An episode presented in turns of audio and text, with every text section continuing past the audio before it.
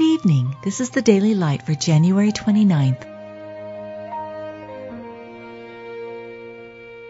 Be thou my vision, O Lord of my heart.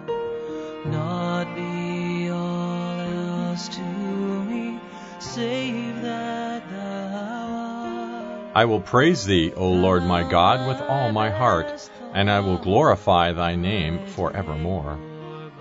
Whoso offereth praise glorifieth me. It is a good thing to give thanks unto the Lord, and to sing praises unto thy name, O Most High, to show forth thy loving kindness in the morning, and thy faithfulness every night. Let everything that hath breath praise the Lord. I beseech you, brethren, by the mercies of God, that ye present your bodies a living sacrifice, holy, acceptable unto God, which is your reasonable service. Jesus, that he might sanctify the people with his own blood, suffered without the gate. By him, therefore, let us offer the sacrifice of praise to God continually, that is, the fruit of our lips, giving thanks to his name.